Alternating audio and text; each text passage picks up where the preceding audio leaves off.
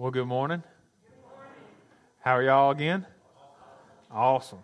Awesome. Awesome. Well, I'm glad you're doing so awesome uh, because we have made, we are working through the Bible and we have made it to one of the, the least awesome uh, couple books in the Bible when it comes to happiness and joy. Um, we're in um, Joshua and Judges, and we know that Joshua and Judges can be um, difficult uh, to read and difficult to get through because of some of the stuff that it contains.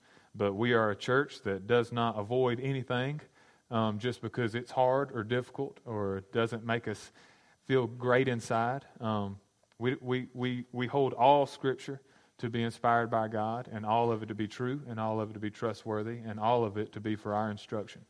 And so we're going to look at these books today very quickly, um, and we're going to we're going to see what God is trying to get across to us in these books. Before we begin, let's open up in prayer. Father, we love you, and Father, we thank you. Father, I, I, say it often, but Father, we thank you for your word. Father, we thank you that you've revealed yourself to us through the scriptures. Father, we thank you that you have, you have cared about us so much that you want us to know who you are and who we are and how, that we, how it is that we can have a relationship with you.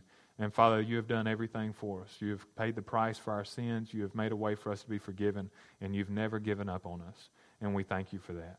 We love you, Father, and we thank you for your love for us. Father, please guide us in this, in this worship hour and in this time that I'm giving this message, that uh, I would speak your word truthfully and faithfully, and that we would all walk away a, a little different by it, and that we would grow closer to you and closer in our understanding of you. We love you, Father, and we thank you. In Jesus' holy and precious name we pray. Amen.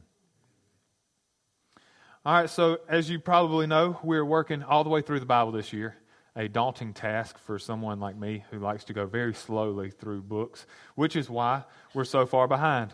Um, we spent a long time in Genesis, and uh, of course, then again, uh, two Sundays ago, we didn't have service because of the um, weather.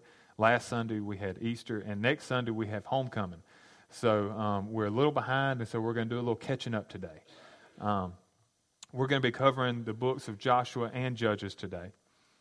Um, these uh, these books, the, the Pentateuch, Genesis, Exodus, Leviticus, Numbers, Deuteronomy, the books that Moses wrote, are the backbone for the rest of the Bible.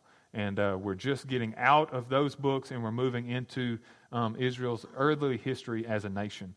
And we're going to look at, at, at, what they looked like um, when they first came out and first became their own nation. so there's one main topic that really stands out um, in the books of Joshua and Judges, and it is judgment.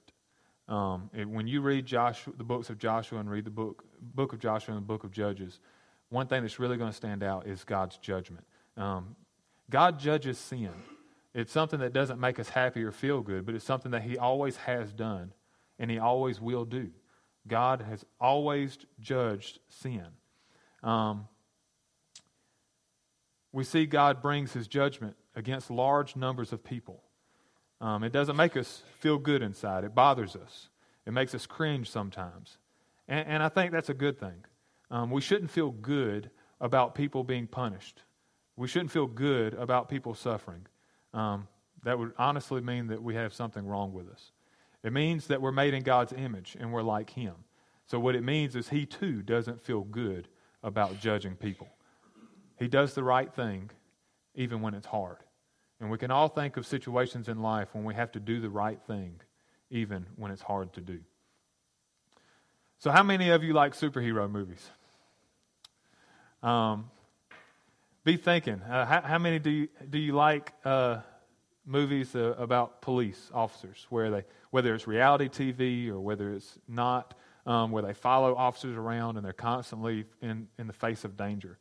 Um, how many like novels where there's a hero and a villain. I think we all kind of like this theme, this good guy, bad guy theme. So, who do you root for? Do you root for the hero or do you root for the villain? Um, don't answer out loud. but the question is regardless of who you root for, if you really sit down and think about it, who do you really want to win in the end? Because, see, all of our novels and movies, not all of them, there are a few, but they're rare. Um, but most all of our novels and movies and comic books and, and, and everything. The good guy always wins, right? The bad guy has his agenda, he has his plan for what he wants to do, the evil he wants to do. But in the end, the good guy usually always wins, and the world returns back to peace and back to normal. But just pick one of those, one of those movies, one of those scenarios. Just think about one for a second. And imagine what it would have been like if the good guy had lost. If the, if the bad guy got what it was he was seeking for. Let's say that uh, Batman, okay, he's trying to save Gotham City from the bad guys. What if the Joker or somebody else really did kill Batman? What would the city of Gotham be like 10 years down the road? What would it be like 20 years down the road? If Superman fell victim to kryptonite and actually didn't get away from the kryptonite that he's so powerless against, what would the world be like with no Superman? Just, just think it out. X Men. You got all the good guys, bad guys. What if the bad guys did away with all the good X Men? What would the world become like? It would become dreary and dreadful and awful, would it not? So, how can what is, a, what is one word that can be used to describe the actions of the bad guy? Evil. And evil is sin. So, what is it that makes the villain the villain? Sin. That's what makes him the villain. Even though it's not real, even though it's made up, even though it's a story, that's what it is sin. We intuitively know the difference between right and wrong, good and evil. The Bible is God's revelation of himself to us. God is without sin, is he not? Right? God is without sin. God does not sin. This book right here is God revealing himself to us, himself who has no sin. So, do you know what I find very interesting? That this book, that's all about a God who has no sin, you want to know how much of it is, about, is not about sin? Well, the first two chapters are about this world before sin. That's this much right here. This much. Can y'all see that? This much is written about a world and God without sin. And this is the rest of it. And almost, you, it, it's, it's hard to find a page that does not talk about sin. Almost every page addresses sin. So, if you take that in mind, what you need to walk away is God has revealed himself to us, but he's also revealed us to us. And he wants us. He wants a relationship with us. But there's one problem. There's one thing keeping us from him. And it's the thing that he's devoted almost every page in this Bible to sin. That's the one thing that he had to die for sin. That's the one thing that he had to come to this earth for that he had to live a perfect life for because we sin. Adam and Eve, they sinned in the garden and they were judged by God by being kicked out of the garden. And the man and woman now have labor, have to labor in pain. Cain did not rule over sin and killed his brother Abel and was judged by God by being banished from his presence. Then the whole world went into a downward spiral of sin so bad that God judged the entire world through the flood in the days of Noah. But he spared the most blameless man on earth and his family. And what does blameless mean? It means he lived a life without sinning to the best of his ability. Obviously, not perfectly. Obviously, Noah sinned as well. But it said that he was blameless among all of his contemporaries, everyone alive at the time. He was the most blameless person on the face of the planet. But what happened after he got out of the ark? God told us he sinned. Even the best of us can't be perfect. We still sin.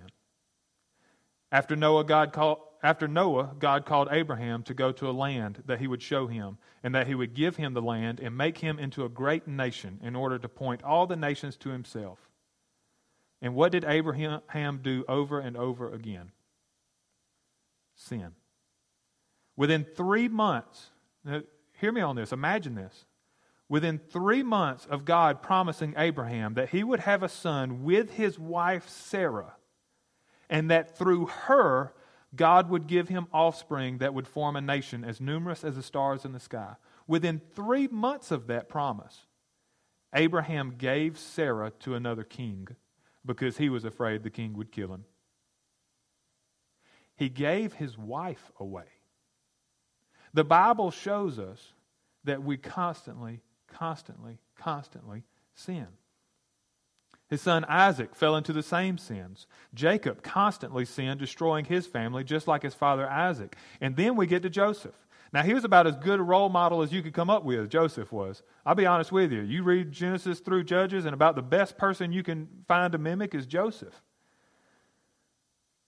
But here's a problem even he was bitter and vengeful towards his brothers, throwing them in jail. One of them, Simeon, I think it was, he threw in jail for two years. Two years. Because he did not forgive them for what they had done to him. Eventually, after the two years, he finally broke down and forgave them. But throughout Joseph's life, we see constant sinfulness the sinfulness of his brothers, the sinfulness of Potiphar's wife, and of Joseph himself. Then we see the sinfulness of Pharaoh and of Moses. Pharaoh killed countless male Hebrew babies, Moses killed an Egyptian, and we see God judge Pharaoh, Egypt, and all of their false gods. Then God saves the Israelites by judging Pharaoh's army, and then the Israelites themselves becomes the one who constantly rebel against God, and we see God constantly judging the sins of the Israelites. He sends plagues against them. 3,000 are killed after they worship the golden calf. He sends snakes against them, and finally he doesn't allow them to enter the promised land. They have to wander in the desert 40 years until that whole generation passes away.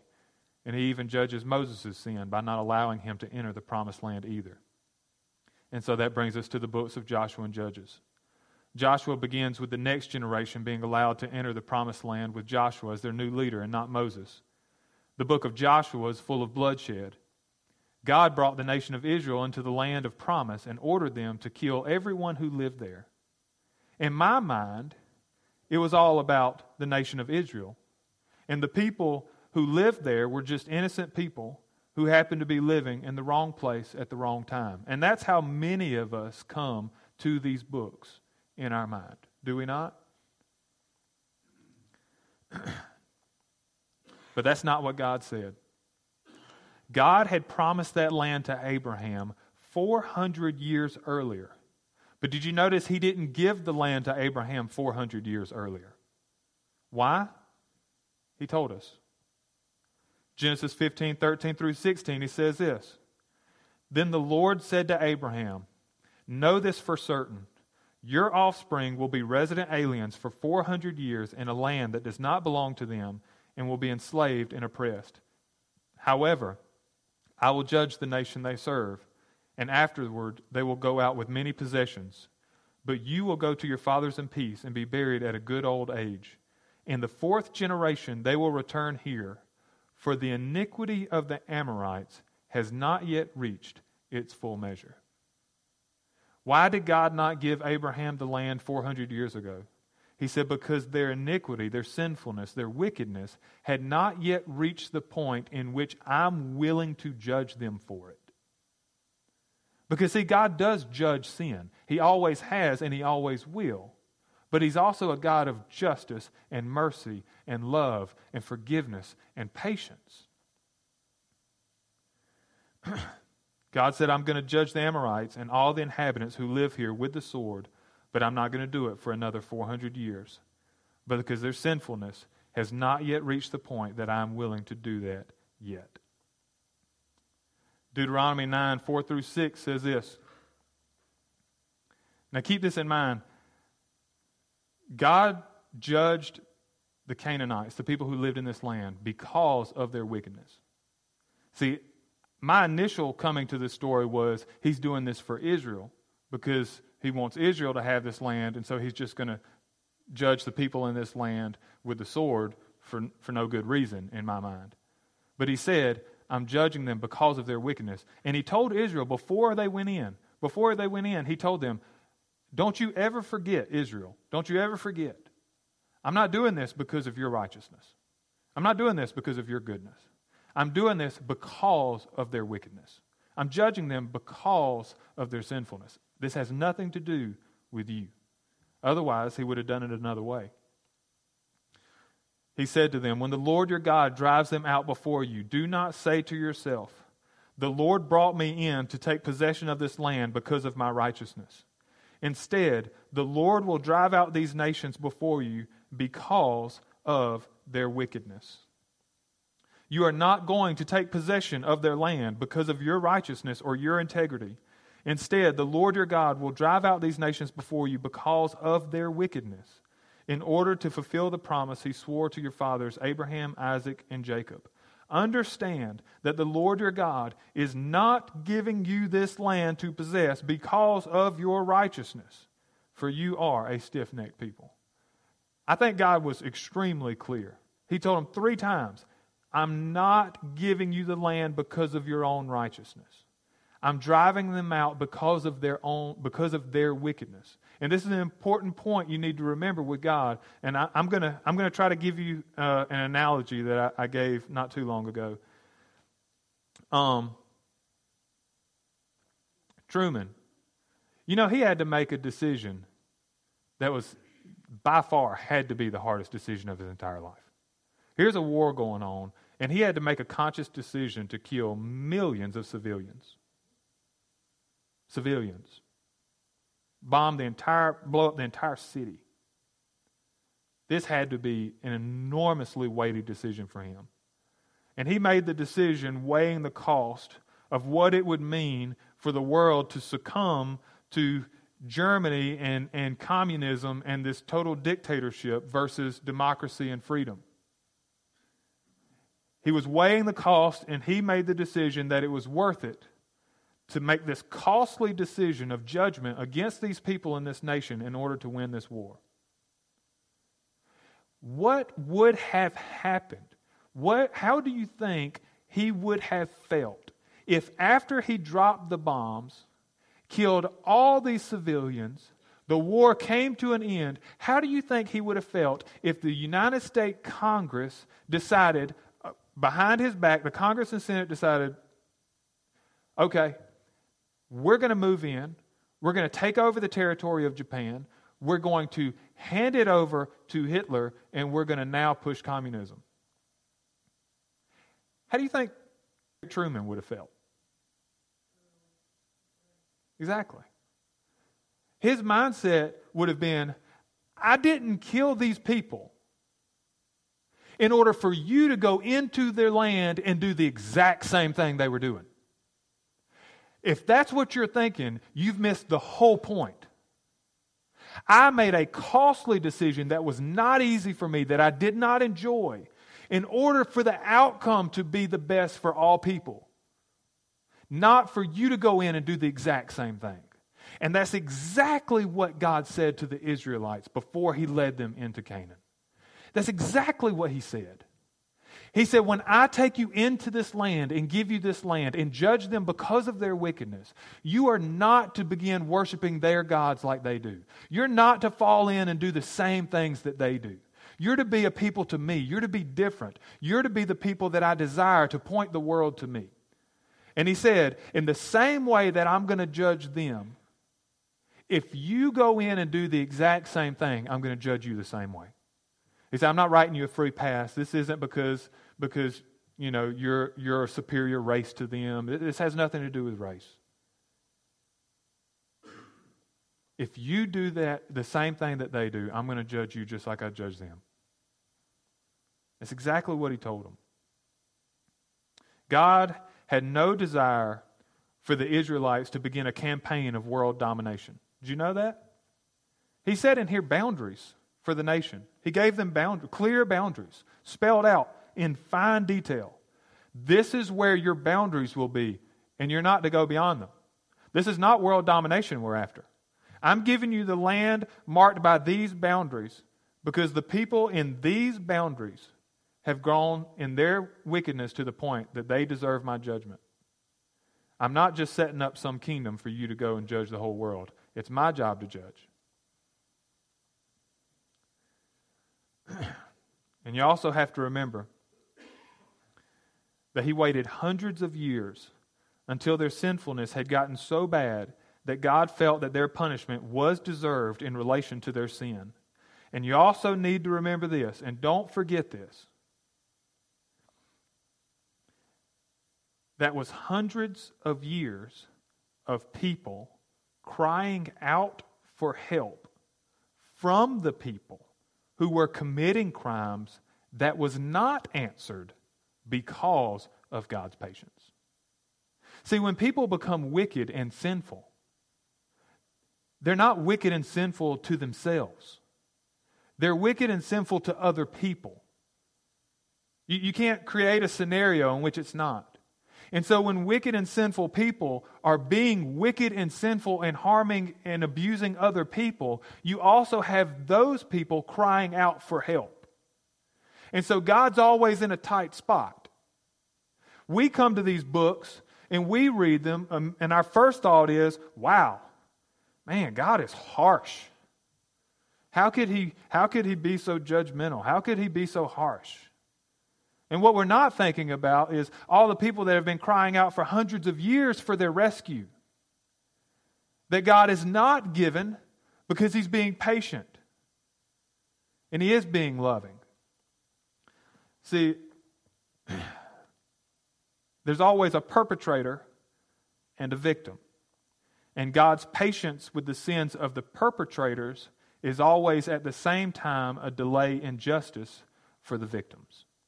And that's something that we must keep in mind. So to say that God is too loving to judge those who do, evil is at the same time to say that God is too loving to defend and rescue those who are suffering at the hands of evildoers. You can't have it both ways. After the conquest of Canaan, we get to the book of Judges. Once Israel moved into Canaan and killed many of the people groups living there, but not all of them, they were a leaderless nation.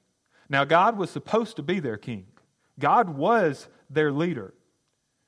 And He would have been if they would have just submitted to Him as their king, but they didn't. They did not obey God. And we see the same story from them that we've seen throughout the entire Bible so far. They sinned, sinned, and sinned some more. Joshua 2 16 through 19 says, The Lord raised up judges who saved them from the power of their marauders.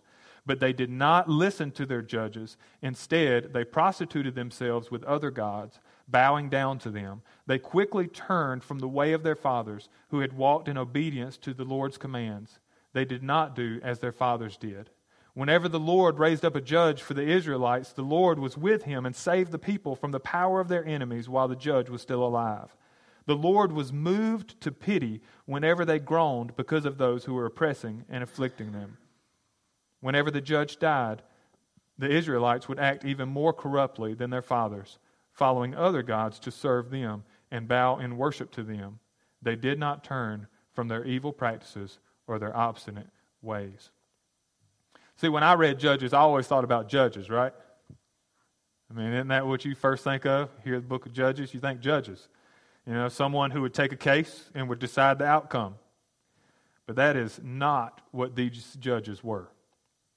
These were warriors that God raised up to judge other nations.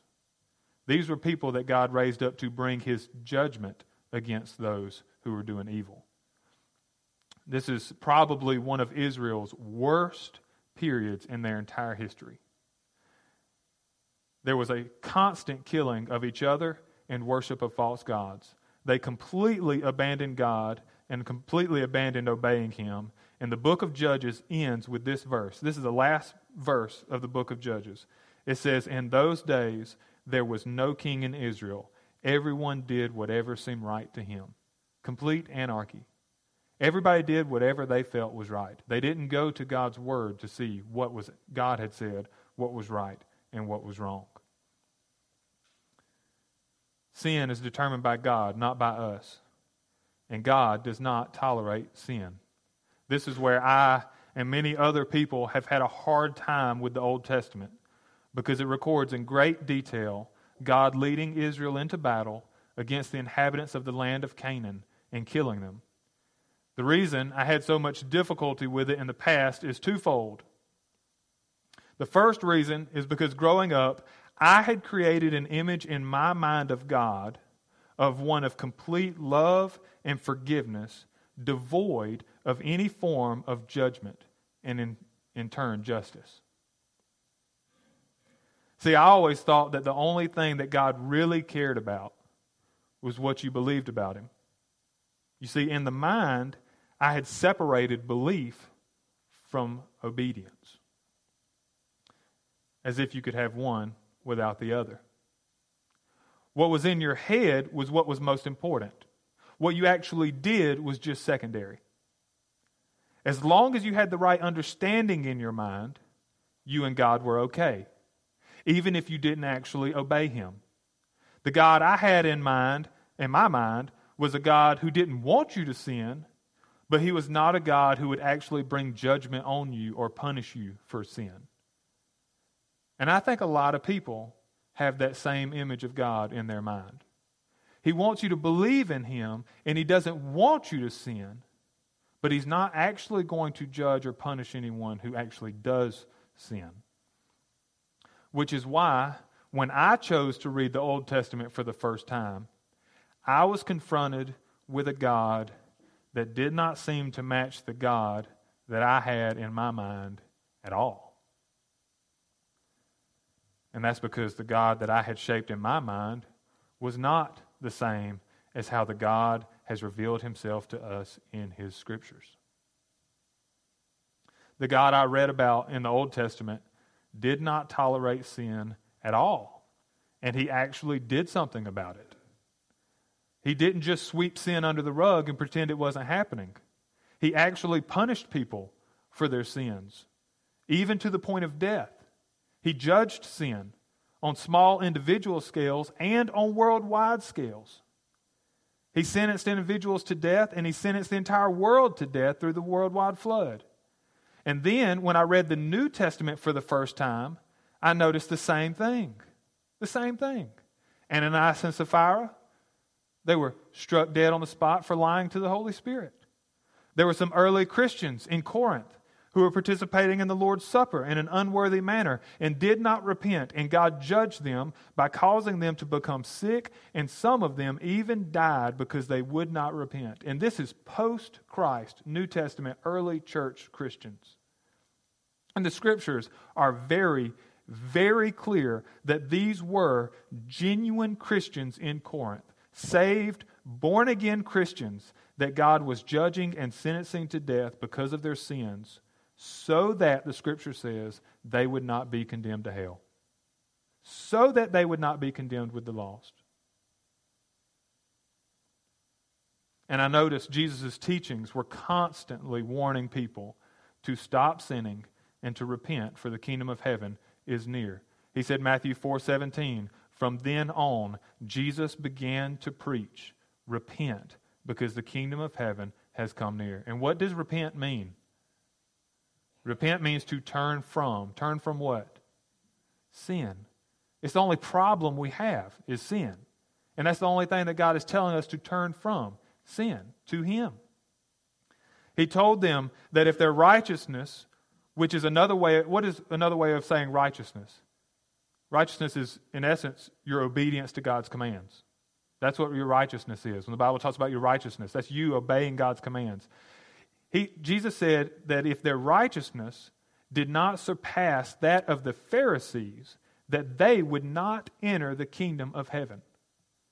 Jesus said in Matthew 5:20, "For I tell you, unless your righteousness surpasses that of the scribes and the Pharisees, you will never get into the kingdom of heaven." This sounds like a Jesus, a God who cares about sin. And he told them point blank that all people will perish unless they repent of their sins. He said in Luke 13, 2 through 5, He said, and he responded to them, Do you think that these Galileans were more sinful than all the other Galileans because they suffered these things? No, I tell you, but unless you repent, you will all perish as well. Or those 18 that the tower in Siloam fell on and killed, do you think they were more sinful than all the other people who lived in Jerusalem? No, I tell you, but unless you repent, you will all perish as well. Jesus said, Every person, all people are sinners, all of us. And unless we repent of our sins, we too will perish as well, Jesus said. The entire Bible, from beginning to end, is constantly telling us how sinful we are. And I'm just going to put it clear how hopelessly sinful we are. The, God goes through great lengths to tell us even the best of the best of the best who's ever lived on this earth still can't live good enough. We're all hopelessly sinful, all of us. And so that puts us immediately without hope. That we cannot live perfectly holy, which is why we need someone else to save us, because we can't save ourselves. And God is clear that the one thing that separates from us from Him is our sin. The reason that we're lost and are going to spend eternity in hell, unless someone else saves us, is because of our sin.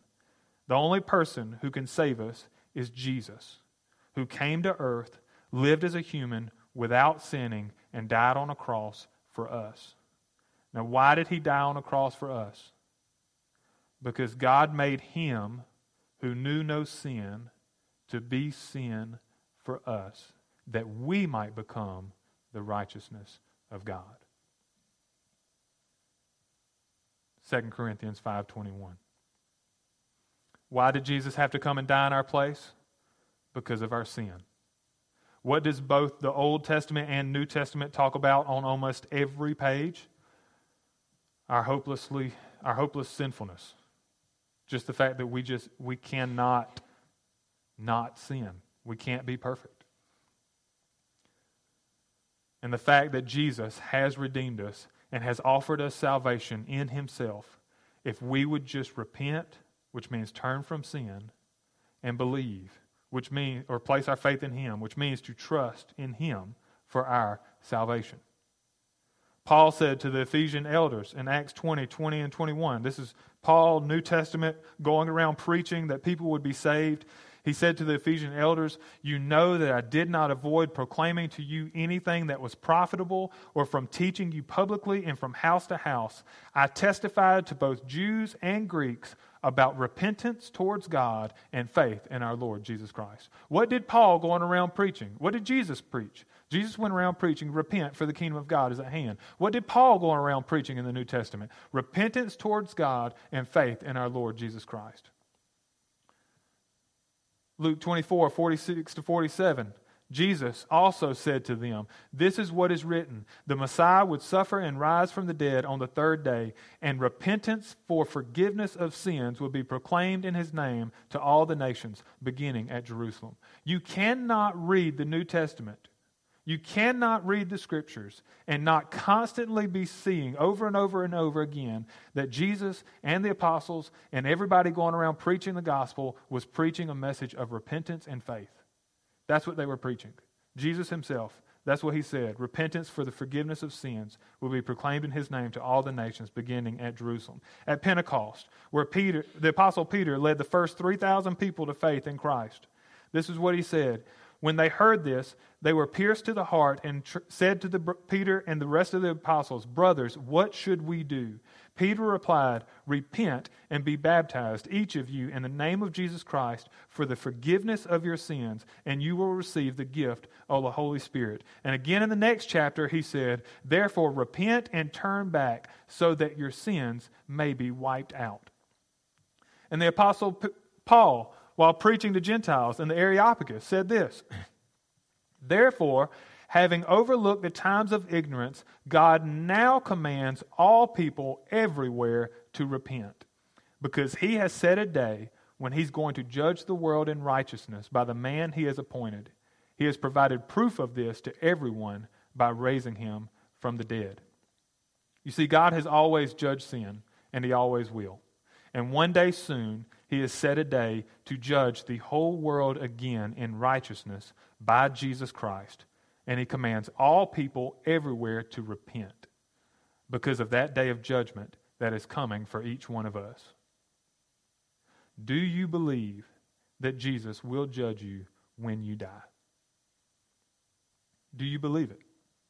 Do you believe that He is also your only hope of salvation? Have you repented of sin and made a commitment to turn from all sin and to obey Him as your Lord? Sin is why we're in this mess. Sin is why Jesus had to die for us. Sin is not something that we can solve on our own. We have to be made into new creations by God. We have to trust in Him for our salvation and rebirth. And He will give us the Holy Spirit who will enable us to live in obedience to Him. See, that's the, that's the point that I've heard people say in the past. People uh, uh, just off the cuff say, you need to clean up your act and get into church. But the Bible says it's the other way around. The Bible says you can't clean up your act. The Bible says you can't do it until you get the Holy Spirit in you. The Bible says that you can't wage war against the flesh and against sin until you have the Holy Spirit as your power to do so. The Bible says you got to get to God first, and then He's going to clean up your act. It doesn't work the other way around. You can't do it. He's devoted almost all of these pages to letting you know you can't do it. The best of you can't do it. You can't defeat sin. That's why Jesus had to. And that's why he gives you the Holy Spirit when you come to faith in him and trust him. He gives you the Holy Spirit so that you can now defeat sin. He wants you. He made you for your made you for himself. There is nothing more important than your life. I say your soul, but people, when they think of soul, they think of this something they don't know what it is. You know what your soul is? Your soul is you. When I say your life, people think me. You know, that's my life. Me. I'm alive. Yeah, that's what your soul is. You. That's your life. That's who you are, your soul. And you, who you are, your soul, your life, does not end when you die from this earth. Your life will go on forever in eternity. The question is where? Where? He is giving you an opportunity right now for your sins to be wiped clean forever. Will you trust Him and turn from sin to Him? He has not offered to be your Savior and not your Lord. He, hasn't, he has not offered to be your Lord and not your Savior. It's not either or, it's both and. He wants to be your Lord and your Savior. That's the only offer that He's laid on the table. The question is will you take it? Is anything else worth giving that offer up? God has laid the offer of eternal life that starts now on the table. All you have to do is take it. Is there anything worth not picking that offer up? Are drugs worth giving that offer up? Is money worth giving that offer up? Is pleasure worth giving that offer up? Is another person on this earth worth giving that offer up? Nothing. For what does it benefit someone if he gains the whole world and yet loses or forfeits himself? I want you to seriously, seriously ask yourself is there any sin in this life that is worth me holding on to and not letting go of so that I can pick up the offer of salvation that God is extending to me? Is any sin worth it? And the answer is emphatically no. Nothing's worth it. If I, I'll give you one last example and close. Think of your favorite dessert. You got it? All right, now let's take it down a notch. Think of your favorite candy. I assume people like dessert better than candy, but I don't know. All right, now let's take it down a little bit more. Think of a food that you kind of like, but it's just okay. Now, whatever that one is, the one that you kind of like, but it's just okay. Would you ever take this offer if I gave it to you? For me, probably broccoli. I like it, but it's just okay. If someone had sat a plate of broccoli in front of me, and don't tell me how good your broccoli is, just let's just go with my broccoli. if someone had set a plate of my broccoli in front of me and said, I give you I give you a choice. I'm offering this plate of broccoli to you on one circumstance. After you eat it, you die. Are you willing to give your life to eat that plate of broccoli? No.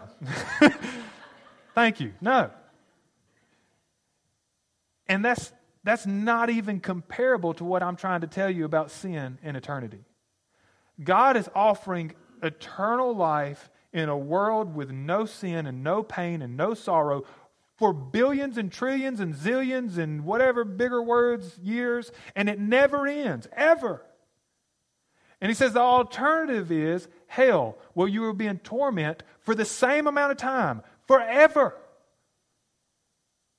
And your sin is like that plate of broccoli. It's something that's okay, but in the end, it's really not all that great. But I'm not willing to give up this broccoli for eternal life. I'd rather eat it and die. And that's how countless, countless people are in this world today. That's how I used to be. And if, if you'd be honest, I, I think you would all say that's how you used to be, if not today. I'm not willing to give up this temporary, momentary sin to take what God has given me. I'd rather just stick with it and die. And I'm just saying, just search your heart and ask yourself is there anything in this life worth not walking away for, from in order to have an eternal relationship with God? Anything. And I'm telling you, there's not. And so if you've never made that decision, if you've never decided, okay, you know what? I'm ready. I've been trying to clean up my act and I can't do it. I don't have the power to do so. I've been trying to let go of this sin and honestly, I can't. But I want to. And you've promised me that the God and the Holy Spirit will allow me to do that and that I can have Him and turn away from this sin. I'm not saying I want Jesus to be my Savior. I want Him to save me on the last day, but I have no desire for Him to be my Lord. I'm not going to obey Him. I'm not going to turn from sin. I'll just see Him when I get there. That's not the offer that I'm extending. It is that I am willing to trust in Jesus to save me and that I will turn from sin to Him. Because if you turn to Jesus, you have to be turning from something. You can't turn to Jesus without being, without being turning from something. And what's that something that He's saying to turn from? Sin. And I'm just saying, do it. Go for it. Make the decision. Make the commitment today. You know what? All bets are off. I'm done. I'm giving it all up. I'm making the decision today. I'm turning from sin for the rest of my life. I'm going to follow my Jesus and I'm going to follow him in obedience. I'm going to live my life for him because what he's got for me, This world doesn't even compare to offer. There's nothing this world can give me that Jesus, that trumps what Jesus is offering me. I don't want anything but Jesus. Just give me Jesus. I want Him. If you've never made that decision, I beg you to make that decision today and to tell me. Let me know that you've made that decision. But whether that's a decision that you have yet to make or have made, you know people who have yet to make it. We all do. Let's pray for ourselves to come back to Christ wholeheartedly, and let's pray that the people that we know that have not yet been willing to make that decision will make it. That God will draw them through the Holy Spirit to Himself, and that they will see that nothing compares to Jesus. Would you please stand with us as we have our closing song?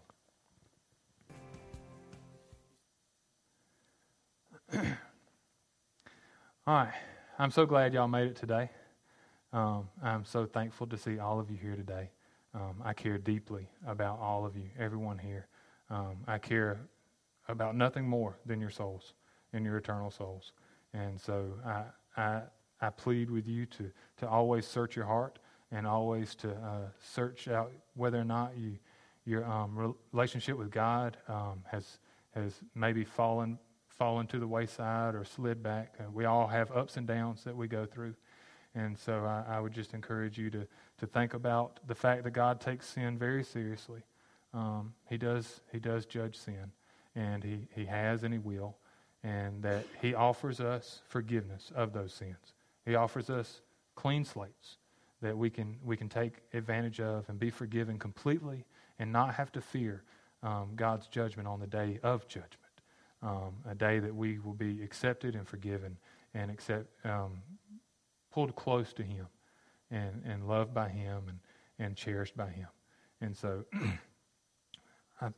I'm just so glad that y'all made it here today and was able to, to join me today and, and reading God's Word. And, and I pray that something that I said um, may help you work through these difficult books with a little bit more ease, a little bit more understanding um, of God's patience and love, um, even though it's not readily apparent all the time. He loves you. He loves you dearly and sincerely. Let's pray together. Father, we thank you for your love for us. Father, we know that you take sin very seriously. Father, we know that what it cost you, it cost you the price of your own son, that you had to come to earth and, and die because of our sinfulness. And that what you've asked from us is, is a, a wholehearted commitment to just abandoning sin, walking away from sin, and pursuing you through the power of the Holy Spirit. And Father, we thank you that you forgive us and love us and never gave up on us. And even when it appears that your justice is slow, it's because you're being patient and you're, you're being loving. And so, Father, we ask you to help us suffer through this world, that we will experience all kinds of suffering and hardship in this world, that you would help us through those times. Give us comfort, give us strength. Help remind us that you are close to us and near, and that all we need is you and that beautiful future that you have in store for us a future of, of, of, of a life where there's no sin, no sorrow, no pain. We love you, Father. We thank you for your amazing, undying, and faithful love for us. Help us go out into the world and be perfect examples of your children. Children who love you and come to you and run to you when we fail, and who know that we are loved by you. In Jesus' holy and precious name we pray. Amen.